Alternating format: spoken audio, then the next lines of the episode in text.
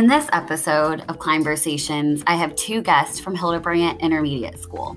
The first is Principal Lauren Marty, who brings a unique perspective to her position at the head of her campus as she's taught all levels of K through 12 at some point in her career. She's coached volleyball at the high school level and has a bachelor's and master's degree in education. She strongly believes in schools providing stability and positivity to students who might get lost in struggles of life so they can learn at their highest potential. I also welcome Emily Nordhusen, who holds 2 degrees in education as well, a master's and bachelor's, and who spent 8 years in the classroom before moving to her current role as a digital learning specialist on the same campus. She's passionate about language acquisition, literacy, and as you will hear, technology integration. She believes digital tools and strategies being used in the classroom foster student collaboration, independence, and allow our students to take ownership of their learning. In our conversation, we discuss how their campus and teachers have pivoted to the new environment we are finding ourselves in education today. They give real-life examples of ways teachers are being flexible and look to the future with optimism. I was so refreshed after talking to these two and was comforted hearing campus educators being so confident in a major time of change. I think you will enjoy this conversation. Let's take a listen now.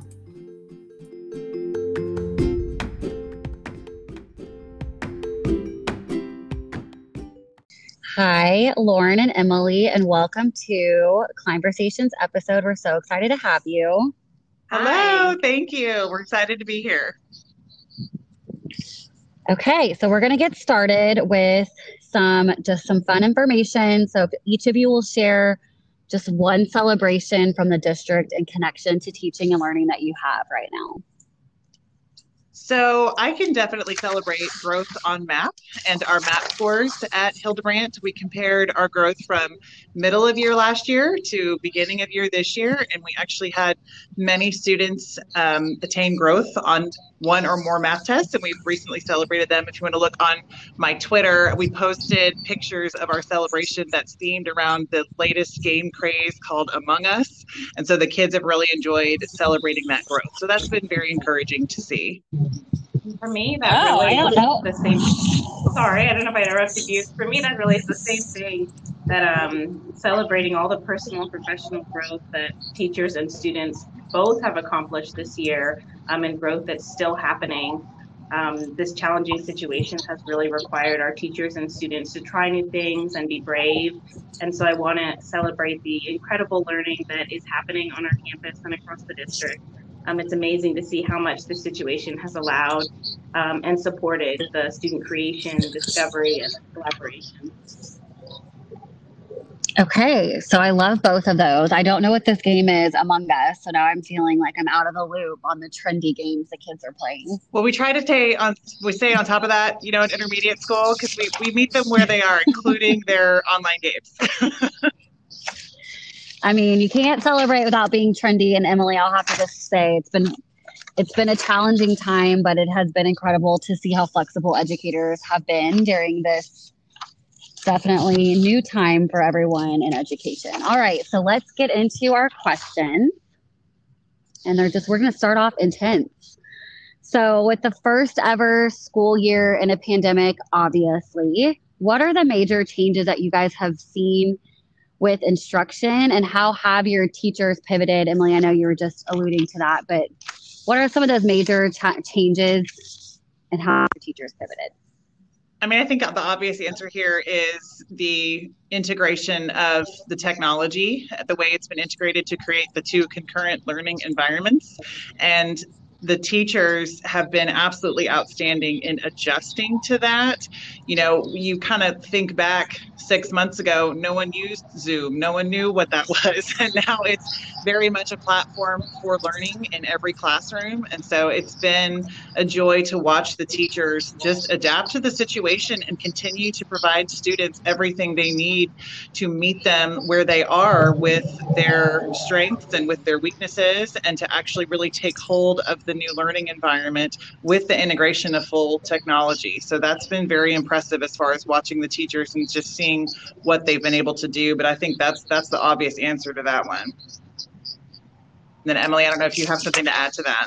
Yeah, I think with the integration of technology, teachers have been looking at how to, foster that strong class culture.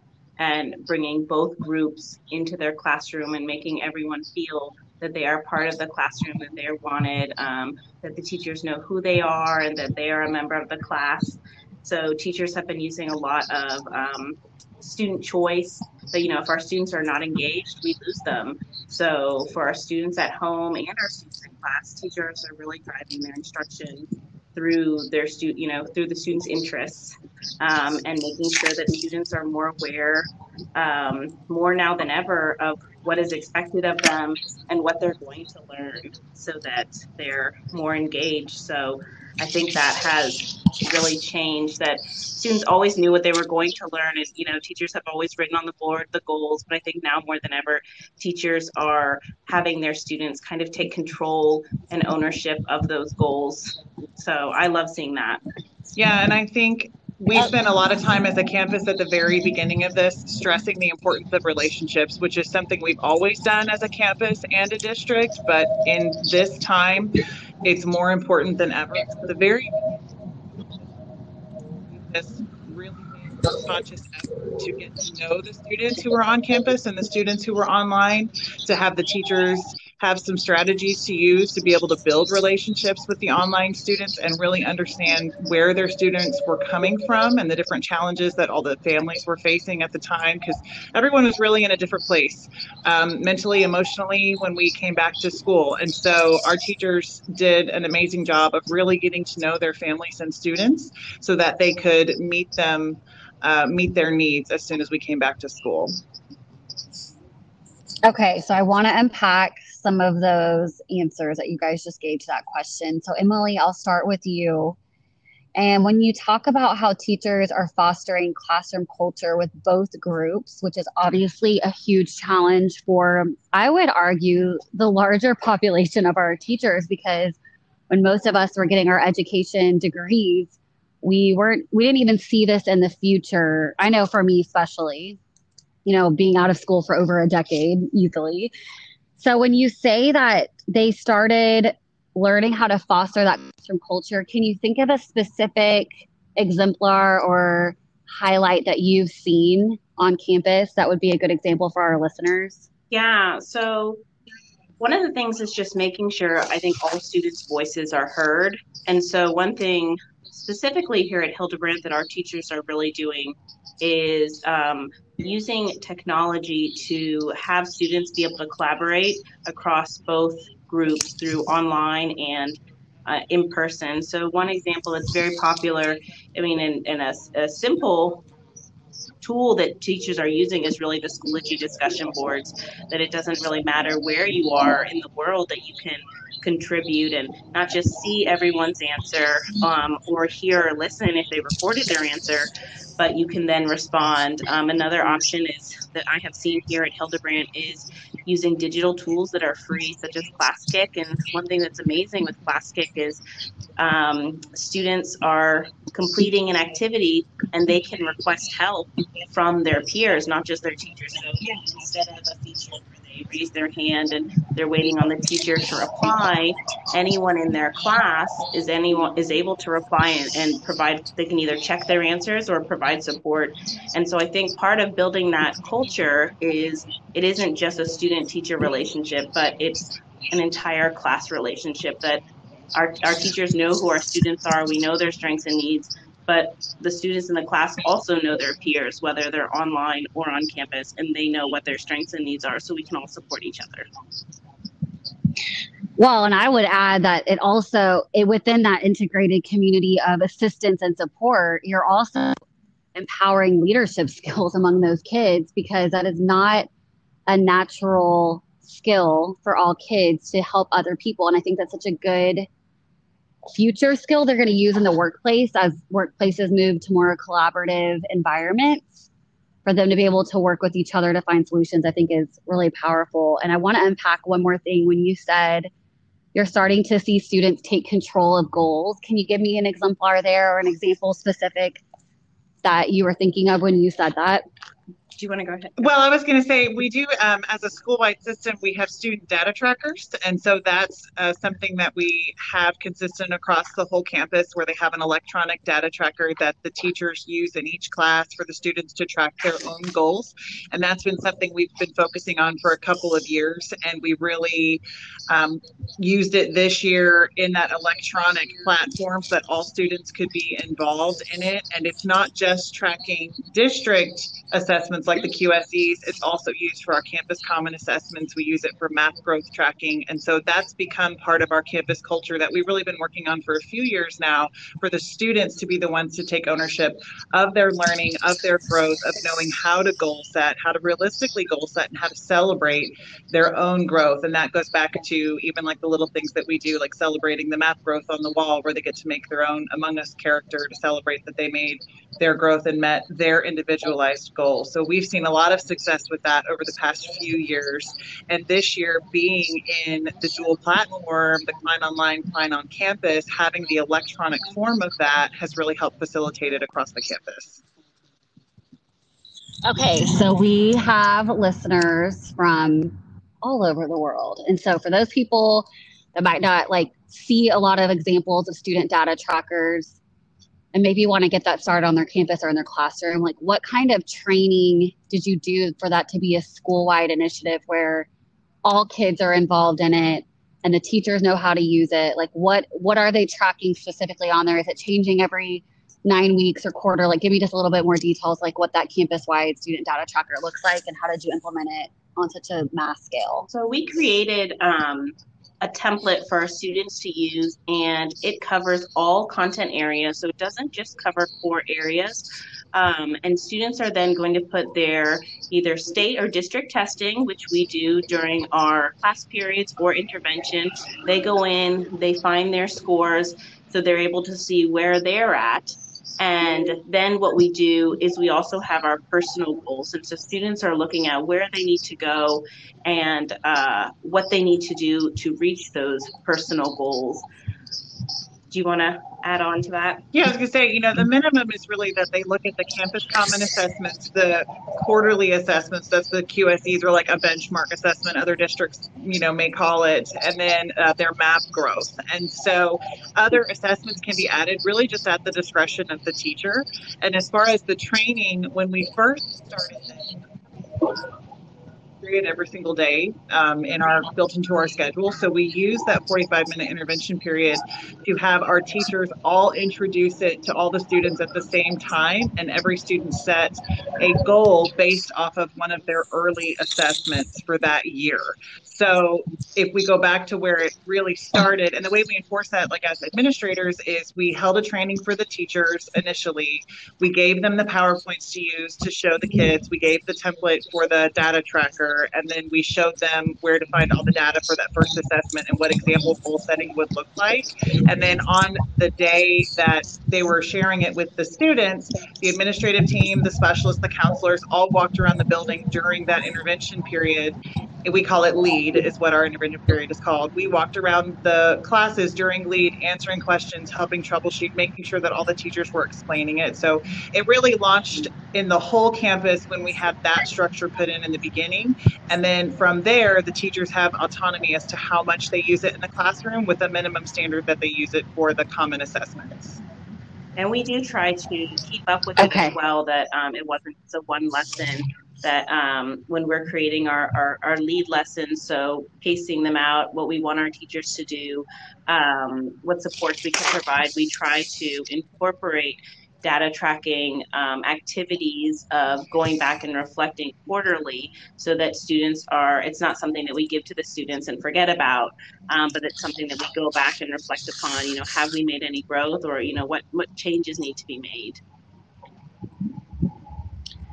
And talk about being so timely, because if these kids are at home on the online option, as so many kids across the country are, it's really good to be able to keep them focused on the gains they still need to make, because unfortunately, that's just something we can't forget. Even though our environment looks different, every kid should be making at least a year's growth. So I think it's really important to point out that really anchored your campus, I'm sure, while coming into the pandemic. So it's not like you're having to introduce these student growth trackers at the same time as, hey, everyone, too, you're also going to learn how to teach concurrently. So I'm sure that was helpful. So let's move on to our next question. So what are the benefits of this new way of learning? I think it's really easy right now, and it's totally fine because that's what happens sometimes when there's large change and challenge at the same time, to focus on all the ways this is so different than what we've done in the past. But I think it's important to focus on, okay, we're going to be in this situation for a while. So what are some of the benefits you guys are seeing on campus to this new way of learning? And in that discussion, like, what kind of tools are working for teachers and the concurrent environment? And I just want to point out, because not everybody is from Klein who listens to this, like, our district has chosen a structure where teachers are teaching students that are physically in the classroom while also teaching students at home that are on Zoom as well. So either one of you could answer, but what are the benefits and what are some of the tools that your teachers are using that are helping them be successful? You know, I think it really kind of forced that relationship building at the very beginning. I think if you really look at the human element of this, outside of some of the technical pieces, teachers have really had to make connections with those students and understand what they're feeling and how they're doing, and use that to nurture their learning. And so one of the ways we did that at the very beginning of the year was to have the teachers all call their first period roster and just touch base with those families, explain the new way of learning, explain things that were going to be happening, ask them what kind of issues they were having at home, or not having, and how they could be of assistance. And that's such a simple thing that most schools do. It's really not anything new as far as how to start the year. But I think in this environment, it really built a solid foundation of relationships. And like I said, we've always focused on building relationships. We know that that has to happen first, but because of the situation, there's had to be so much more flexibility and understanding and shifting and pivoting and, you know, all the things to make it work for students. And I think that's why our campus has been so successful, and we have had a very positive outcome, and we are seeing student growth because we started with that from the very beginning. I agree, and I think the relationships were number one on this campus. This is my first year here at Hildebrandt, and that is very clear that our teachers really do put students first.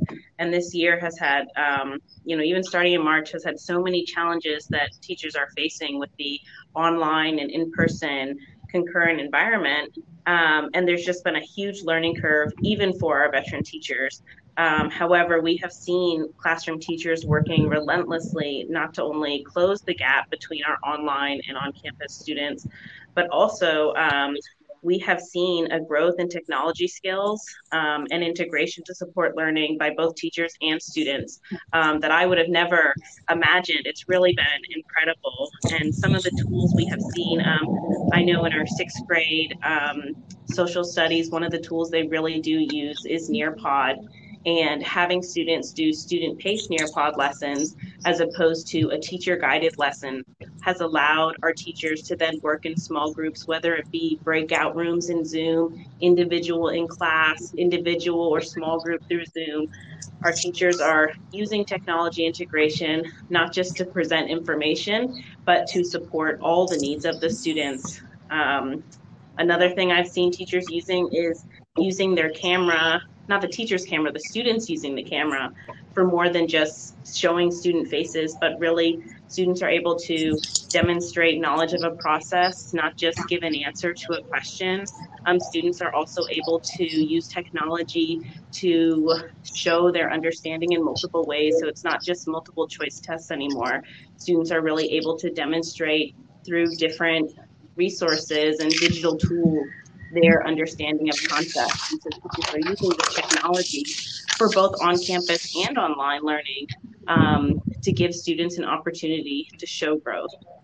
Yeah, one of the best things about this whole situation is that it has sort of forced the hand, so to speak, of several teachers to try things out of their comfort zone and then realize how those things have made them more effective teachers in the sense of reaching students by name, strength, and need. And one thing we discovered, which still wasn't shocking, but just funny to us, is that, you know, this wasn't that difficult for the students as far as picking up the technology. You know, their lives are so heavily immersed in technology that they show us things a lot of the time. And so it's really been about working together and finding those different strategies, even just the things as simple as a breakout room and using breakout rooms in Zoom and how to do that safely with security with students and how to get them talking to one another and have the teacher popping in and out of the break rooms and providing small group instruction. Just simple things like that, but that we've just had to learn how to do a different way.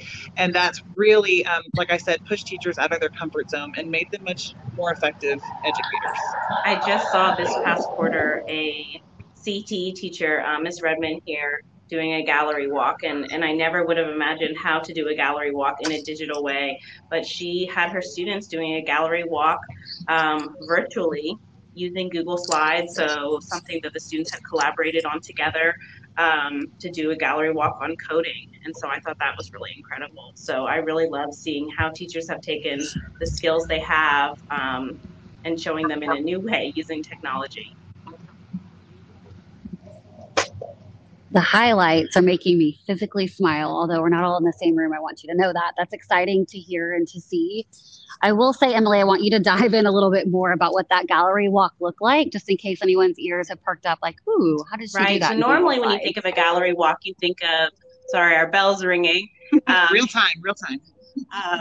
You think of students, you know, they've either created a product or they've created something or they've answered questions and it's posted around the room and students are able to physically get up and move and look at the different responses and maybe then add something on so they can do the reflection piece or they're answering questions based on their peers' response. But of course, this isn't possible with COVID that, you know, we're really trying, we don't want our students all gathering real close together in the same place. We're trying to socially distance. And then we have kids at home that it would just be unable for them to move around the classroom. And so in a digital sense, what she did is she used a Google Slide and she was able to have the students all collaborate and put their information within the Google Slide. And then the students were able to go through the Google Slide and do the same activity by putting it into present mode and go through and then through Zoom still have discussions based on what they were viewing within the slide. Yeah. Okay, y'all had a bell going on. I'm outside and there's an airplane flying over, so hopefully that's not too loud. But thank you for explaining that. I think that's really helpful. What's also helpful is just like hearing the strategies and teachers, then fixing it to whatever kind of audience they have, whether that's a second grade class or, you know, high school, etc. So this is such a minor question, but what do you think will come out of this shift in our world? But like, how does personalized learning fit in? And like, what should we, in y'all's opinions, be excited about for the future of education? I mean, the good thing about challenge is like, without challenge, there's no growth. And I was reading an article earlier about picture, I think it was from Forbes, you know, how do you picture a screenwriter putting a title on your life from this time frame? And they were saying, like, with Harry Potter, like, without Harry Potter's parents dying, there would be no series. And without the challenges of every Harry Potter series, there wouldn't be growth by Harry Potter. And so to bring it back to kind of the school year, like, what is the arc? Like, where is the growth? What are the shifts that we are going to see from this time frame of pure challenge and education? And then we can kind of talk about like how maybe that ties to the future of personalized learning and what the face of education is. So what I would say to this is one thing you always hear working in education is there's just not enough time. There's not enough time to teach everything that we need to teach, you know, to go through all of the TEKS in our case, you know, and you hear that often from teachers. I'll say we really haven't heard that this year because I think everyone's learned that they have to really slow down. They have to see where the students are, what they know, what they need to know. They have to really focus on the essentials and teaching those essential standards. And I think part of this whole experience has made that a positive change. There's not so much of a, we have to get to this, we have to get to this. It's, you know, what do I want my students to be able to learn? What do I want them to know? And what's most important? And so I think that that's been a very positive shift in education that we've seen because of this situation. I totally agree with that, that with this shift, the shift is definitely in this world is going to affect education. I mean, it already has. I mean, the change is already happening, and it will continue to happen. Our students are going to be, and our teachers really are going to be creating a learning environment that values teamwork. It's going to foster authentic conversation and collaboration, and that's going to be essential for our student success, especially having our students develop their own problem-solving skills. I think, here are bells ringing one more time. I think with Schoology, you know, what really comes to mind when you said personalized learning, and it's what we talked about a little bit earlier, educators are going to have to think about how to integrate competency-based progression. Students are going to show their mastery in multiple ways, whether they're recording their answer, creating a different product, different types of assessments for students to be successful. More now than ever, they're going to need to be aware of where they need to be and what their individual goals are. I think it's safe to say we've all mastered flexible learning environment, because who would have thought, you know, we'd have to come up with so many different ways to teach, and that's really where we are. And now, like Emily said, we've really got to focus on that competency-based progression and making sure that the students are learning what we need them to learn, but also understanding how they are coming from such different places. And I think that that's just more relevant than it ever has been. Yeah, our educators are really, and now and are continuing to go above and beyond to support our students. And we are shifting now more than ever to facilitate a learning environment as opposed to just teaching. That it's not about giving students the information, but really creating that environment. And I think the best situation, the best outcome is going to be for our students to really take ownership of their learning, which is happening. That's awesome. I'm feeling very energized by this whole conversation. Okay, so let's move into our personal favorites section of our episode as we try to wrap this up. So what is one favorite thing in education right now? I think you could answer these questions, but just in case there was something outside of the different things that you guys have listed about the highlights of what's happening, is there anything just like in general in education right now that's been a highlight for you? For me, favorite? I mean, just... being a digital learning specialist, the integration of technology by teachers to support student growth and enhance their learning. From what I've seen in the classroom at French Elementary and here at the intermediate level, as teachers using technology really to provide opportunities for a deeper and more personalized learning experience. And so I really love seeing that. It really makes me so happy as I, you know, walk around the school and go into different classrooms. There's so many teachers using technology to allow students to choose the pace of their learning and how they're going to learn. And so it's not a one way, this is how we're going to do it.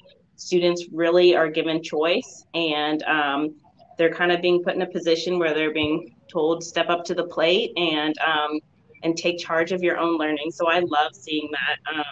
Our teachers in Klein are really putting students first. Yeah, and I would say the outcome of personalized learning, the teachers are really starting to see the benefits of it because we haven't been in an environment where that has been the best way to reach students. And so just seeing the teachers value the different facets of personalized learning and really see how effective that can be with students has been the most rewarding for me. Okay, so what is one favorite thing in general in life right now? It does not have to be favorite thing in life right now. Okay, you're going to laugh at me, but I discovered amazing coffee, and so I'm very happy. The 7-Eleven by our school has the best coffee I've ever had from a gas station. So that's been my pick-me-up for a couple of mornings now. Is that silly? Can you put that online? I love that.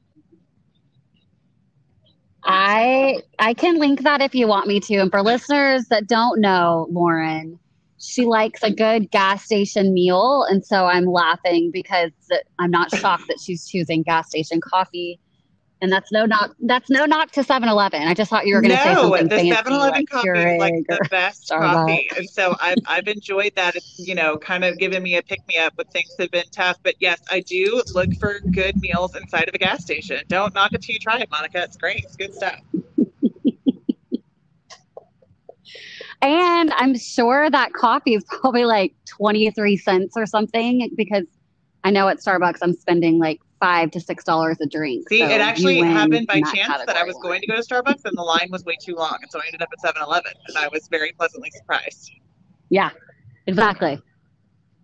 There are perks to skirting the system. I will say that there is this thing at Starbucks called a medicine ball. Have you heard of it? I've heard of it, yes. Just, I want to add this in.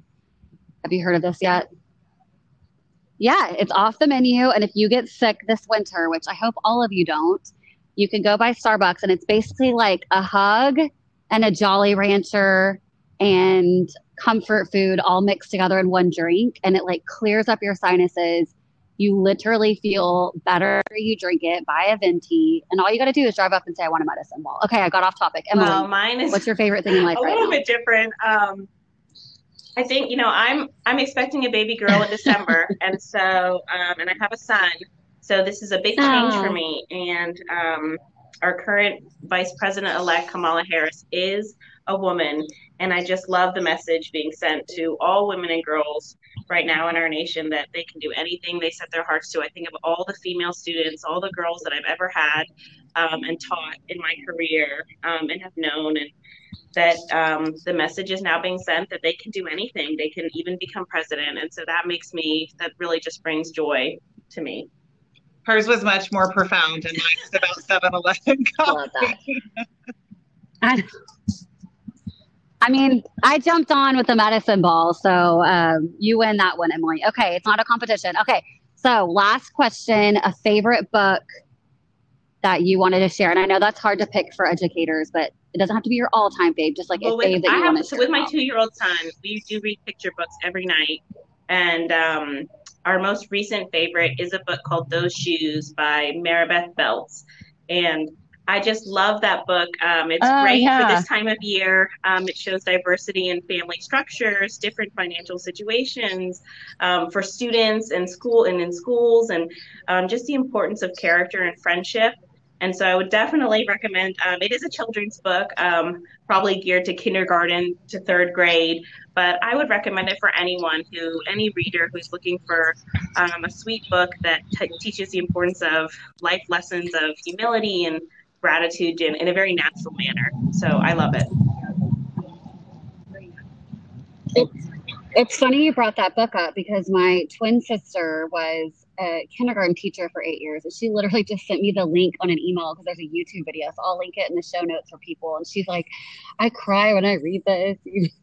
You've got to read it. So I'm so glad you brought that up. I'll link it in the show notes. What I'm doing right now, I have to preface this as to why, because I don't know why. I just think people will laugh at me. I know you will laugh at me because you know my personality, Monica. So so one of the things I've really been trying to do just as a person is to focus on like overall health and wellness. You know, I was a volleyball player and a volleyball coach for a very long time before I became an administrator, and that was really my first degree was in kinesiology. So that's kind of my first love is health and fitness, and I've really gotten away from that in some of the stress of the day-to-day during the pandemic and everything else. And so I wanted to refocus on that in my life. And so anyway, I was watching this series on Netflix, Down to Earth, if you've heard of this. And so the two hosts of that are actually a gentleman named Darin Olien and then Zac Efron. So it speaks to a couple of age brackets there. And so it's really a cool series. It's about like the way food and water and farming are produced in different parts of the world. And so it's just a very interesting series that talks about overall health and wellness and just how different parts of the world keep their health and why. And so then the book that one of the hosts, Darin Olien, authored is called Super Life. And so he talked about it in that series. So I ordered it off Amazon and I've been reading that. And it's been a really fun read because it really kind of takes me back to that original hobby of health and wellness. And it's all about just making mindful choices to live in a healthy way, both with nutrition and water and spirituality and all those things. So that's been my hobby read for the time being. I'm here for it. I don't know if you know this about me, Lauren. I don't know if you know this about me, but I have a master's in kinesiology. So we're kindred hearts. Well, you guys, thank you so much for your time. Like I said earlier, I feel energized by our conversation, your positive perspective on just a hairy situation that we've been in way too long now, and really your sunny future outlooks. have made me smile during our conversation. So thank you for all that both of you are doing on campuses. It's just so refreshing to hear the other side of the pandemic coin, because it's very easy to get sucked into the grayness of it all. And I feel like you guys really highlighted the sunnier parts of it. So thanks for coming on our episode. Yes, thank you so much. Today. Bye.